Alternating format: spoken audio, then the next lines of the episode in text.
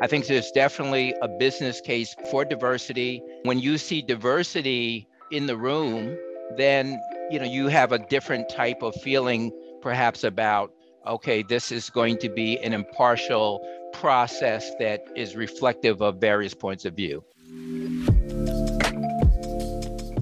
Hello, and thank you for listening in this week to Duane Morris DNI 360 with Joe West. I'm Unica Anderson Howard, DEI Manager at Duane Morris. Today we're speaking with the Senior Vice President and Chief Marketing Officer at JAMS, Mark Smalls, as he discusses the importance of DEI within ADR.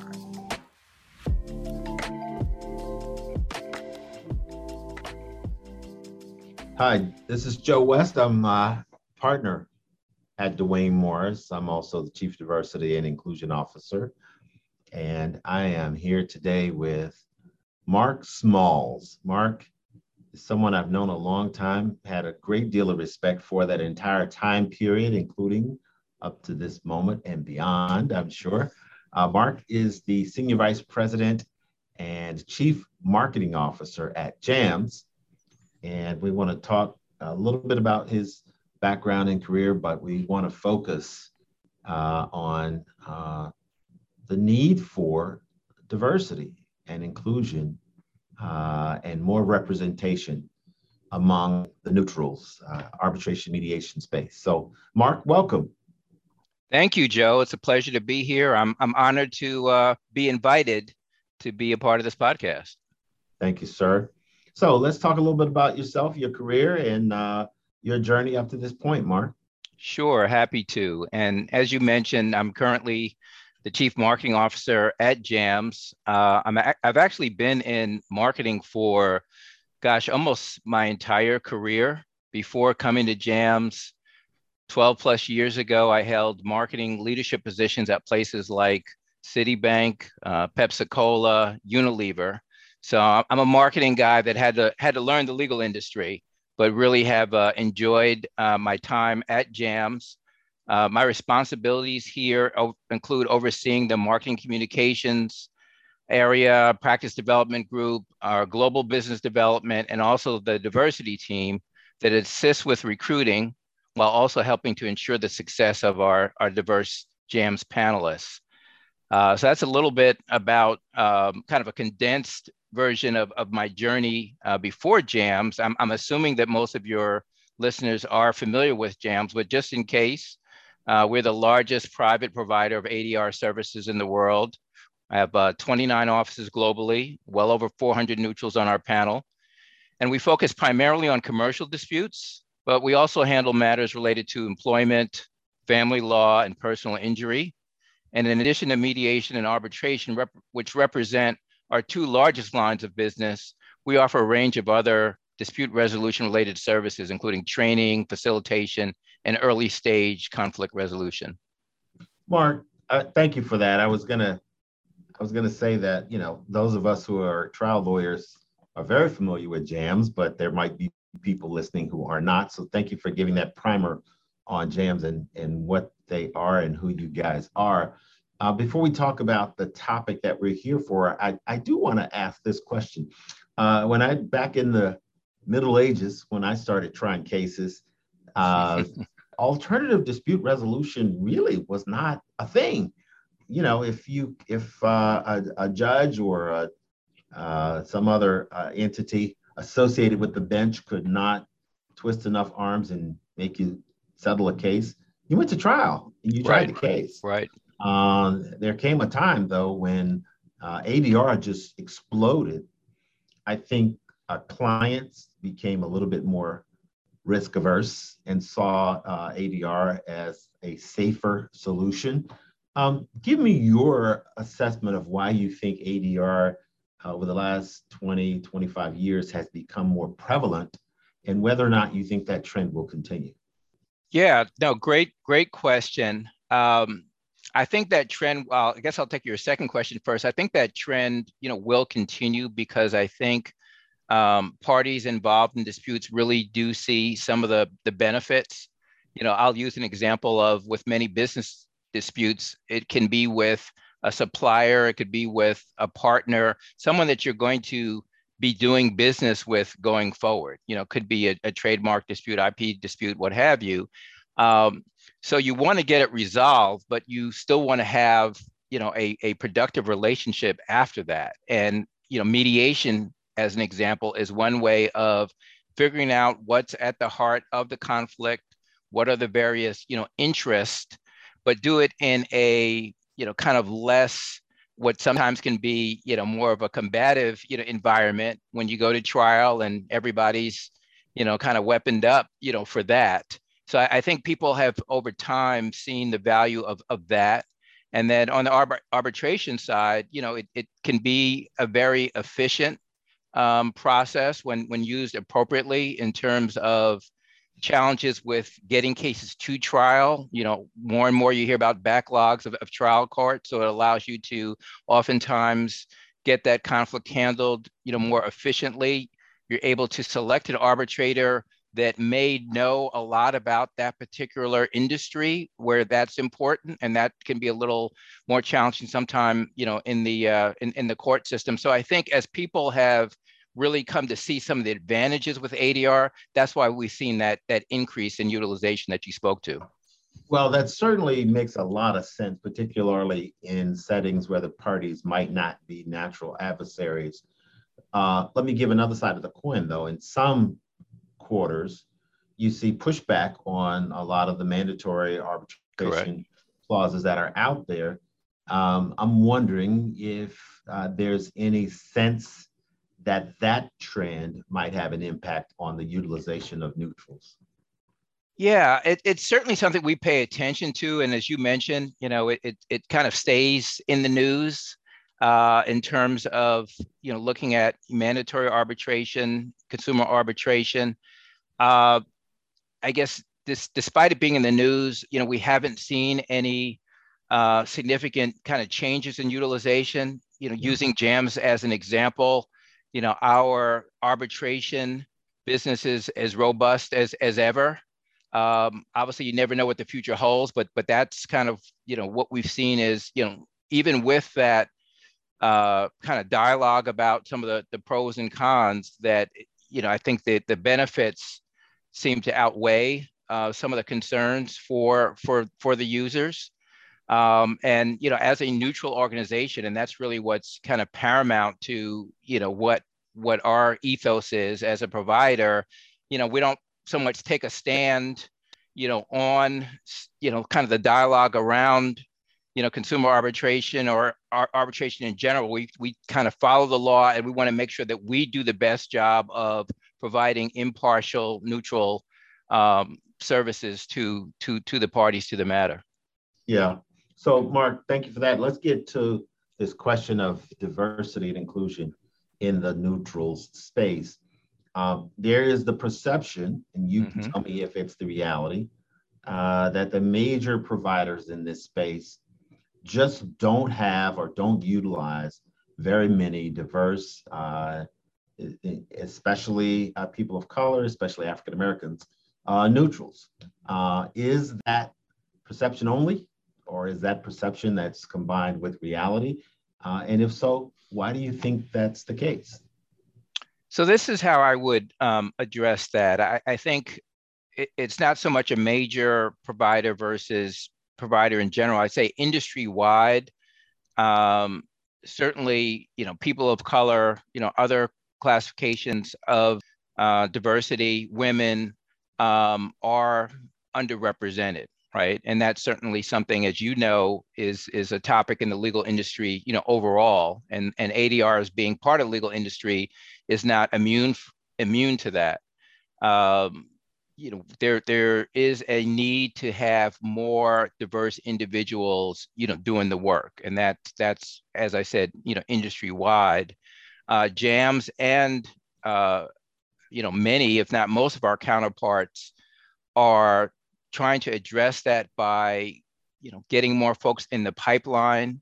Um, you know an example of something that, that we're doing is we have a, a fellows program a diversity fellows program that's um, in our case reaching out to people that have already expressed an interest in adr careers and, and giving them the tools and experience they need to be successful um, in that you know, I think on the on the positive side of, of, of this, Joe, is I am seeing an increase. I'm seeing the numbers go up. I know that's that's certainly true at JAM. I think it, it's it's true overall. Um, more people are getting put on the panels of, of the various ADR providers, but for sure, we still have a ways to go.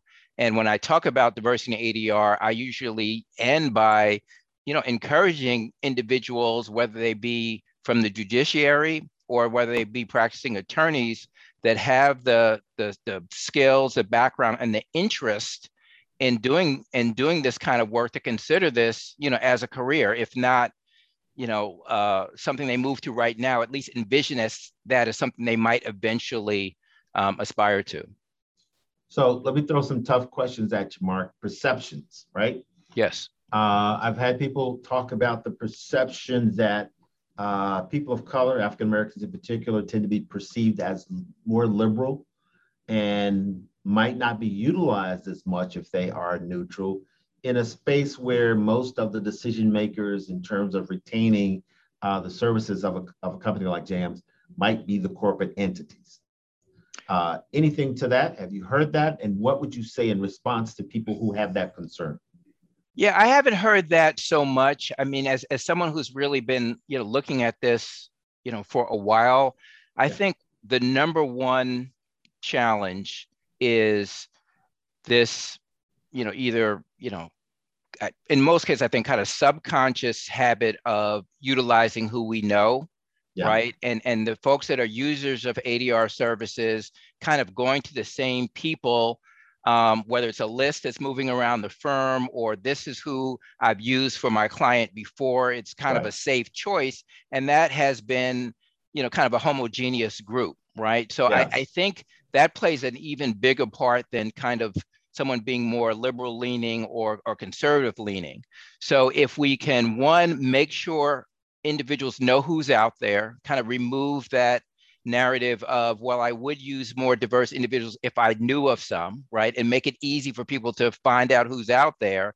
And then just encourage, uh, whether it's outside counsel or inside counsel that also play a role to say, hey, this is something that we feel uh, important, you know, diversity in the legal industry overall. We're having conversations with outside you know firms about who's on our matters since so much of the work winds up getting settled and not necessarily always going to trial we want to extend that same commitment to who is being selected to mediate or arbitrate our cases.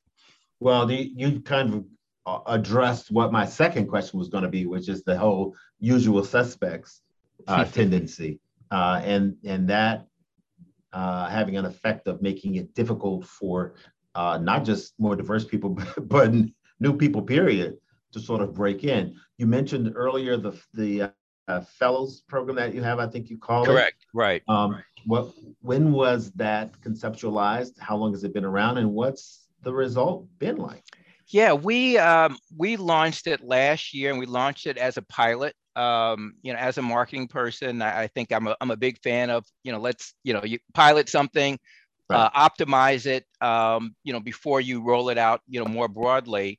And we piloted it in the New York area with three fantastic individuals, you know, different ethnicities, different genders, different kind of practice area, you know, focus. And, you know, it has been, you know, I think even beyond our, our expectations. And I say that not just from the feedback of the participants in terms of what their experience has been like, but what's been interesting, Joe, is that the mediators and arbitrators that were already part of the JAMS panel that stepped up to have these individuals shadow their cases, to serve as mentors or sponsors, they have been just so enthused with not just the quality of the individuals that have been brought on, brought on as fellows, but just just derived a lot of energy from feeling like, hey, I'm having a hand in bringing on the next generation and making sure that that um, generation is reflective of this diverse um,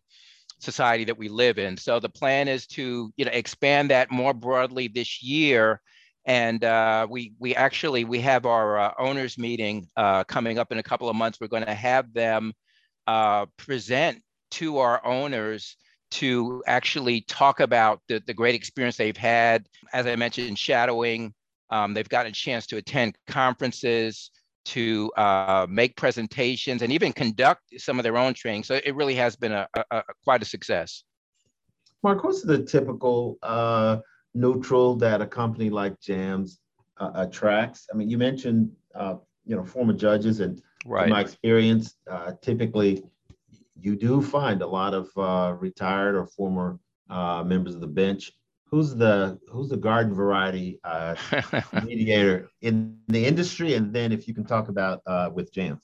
Yeah, I could probably speak even even more accurately to jams and and i think you know maybe there was a time where it was you know kind of a garden variety and and now really people are more and more and i, I not just now in, in i'd say the last couple of decades um, really coming from uh, a lot of different backgrounds. I guess first, um, you know, there, there's was a historical perception that you had to be, you know, a judge to join the panel of a provider like JAMS. And I think in the very early days that that was the case. But you know, more and more it became apparent that um, there was significant value and experience and different perspectives that attorneys that um, whether it was large law firms or you know even mid-size or, or sole proprietorships also brought based on you know their vantage point and especially if they had had a lot of settlement experience themselves. So mm-hmm. that that ratio really kind of um, swung over time that we're you know a lot closer to 50 50 in terms of individuals that sit on our panel. And they they come from a variety of different you know backgrounds. We have some inside counsel. We obviously have litigators. We have judges that uh, were at different levels you know federal federal judges but but folks were, that were also um, local judges that did a lot of settlement work and we've eated, even um, added some some non-lawyers that we thought would be uh, successful at this and provide value to our clients so i'm thinking of one in particular who her background was um, in insurance and, and claims mm. adjusting. And, mm. you know, insurance plays a significant role in many of our matters. So now we have, I mean, we always had a lot of folks that had that experience. We have someone that's truly an expert in how would uh, an insurance company view this particular matter. So it's really become a much more, you know, diverse kind of background that might lead you to uh, being on the JAMS panel. Well, you just also made an argument for diversity in and of itself, uh, and for the business case for diversity. I think, right? Yeah, I think so. I mean, I think there's definitely a business case when you talk about resolving disputes, bringing in different perspectives on a problem, um, or you know how to how to break through an impasse um, I, I think it's effective, and we've heard that from our, our clients as well. People bring you know fresh ideas based on based on their journey and based on the lens in which they view things. So I think there's definitely a, a business case for um, for diversity, and depending on the type of disputes, it could also be helpful with you know the clients and their client the client's trust in the in the process right? When when the the uh, attorney is bringing their client and and explaining you know let's say what a mediation is going to be like and there's going to be someone at the end of the table you know when you see diversity um, in the room or if it's let's say a tripartite panel with the three arbitrators and there's three arbitrators there and they aren't all older white males then you know you have a different type of feeling perhaps about okay this is going to be an impartial process that is reflective of various points of view Mark, listen, I, over the course of my career, I've uh, I've been in house, uh, including at the largest company in the world, which is involved in a lot of litigation. Yep. Uh, with another company where we tried cases in house. So I've tried a bunch of cases, and, and also at law firms, and I uh, have been involved in a lot of uh, litigation, a lot of arbitration and mediation. I know the difference between good neutrals and ones who are not so good, and I uh, cannot emphasize enough how valuable a good neutral is to the process. Uh, so last question I want to ask you for uh, anyone out there who might be interested in following this path, um, but who hasn't moved in that direction, uh, what should they do? You know, depending on what the individual is now is doing now, I would say certainly the more experience you can get, the more exposure to mediation or arbitration process, the better. Just getting familiar with it. You know, if you're if you're an advocate, you know, chances are you may have sat in on some, but being proactive uh, around, you know, how can I be, um, whether it's your case or maybe even sitting in on a case, how can I get exposed to it? Um, talking pe- talking to people that are doing this as a career now, you know, is, is a great idea. Um, you either probably know someone who's a neutral or it wouldn't be too hard to find someone who's a practicing mediator or arbitrator. And then uh, I think for some, getting some experience actually handling some cases, there's ways of doing that through court programs, through community mediations. Um, so different type of, you know, kind of volunteer or pro bono activities is going to kind of allow you to kind of get that skill and develop that rhythm of what it takes um, you know, especially on the mediation side. So um, those are all things that I would encourage individuals to do that that think that this might be something they might want to pursue. Mark, thank you so much for your time. Uh, first of all, it's always good seeing you. likewise, friend. likewise. Um, I, I I asked you to do this, and you in, immediately said you were willing to do so. This has been a very fruitful and I think very helpful conversation. So I just want to say thank you. Well, it's my pleasure. I'm, I'm happy to, you know, pretty much anything Joe West asks, I'm, I'm going to say yes to. And, you know, I'll just end by saying we, we appreciate you. I mean, you are certainly, you know, been a, a leader in the legal industry in general and, and in particular as it relates to, to DEI. So uh, it, it's definitely an honor to be on your podcast and, and part of the Duane Morris uh, DEI series. Thank you, Mark. I appreciate it, my friend. All right. Be well. Be well.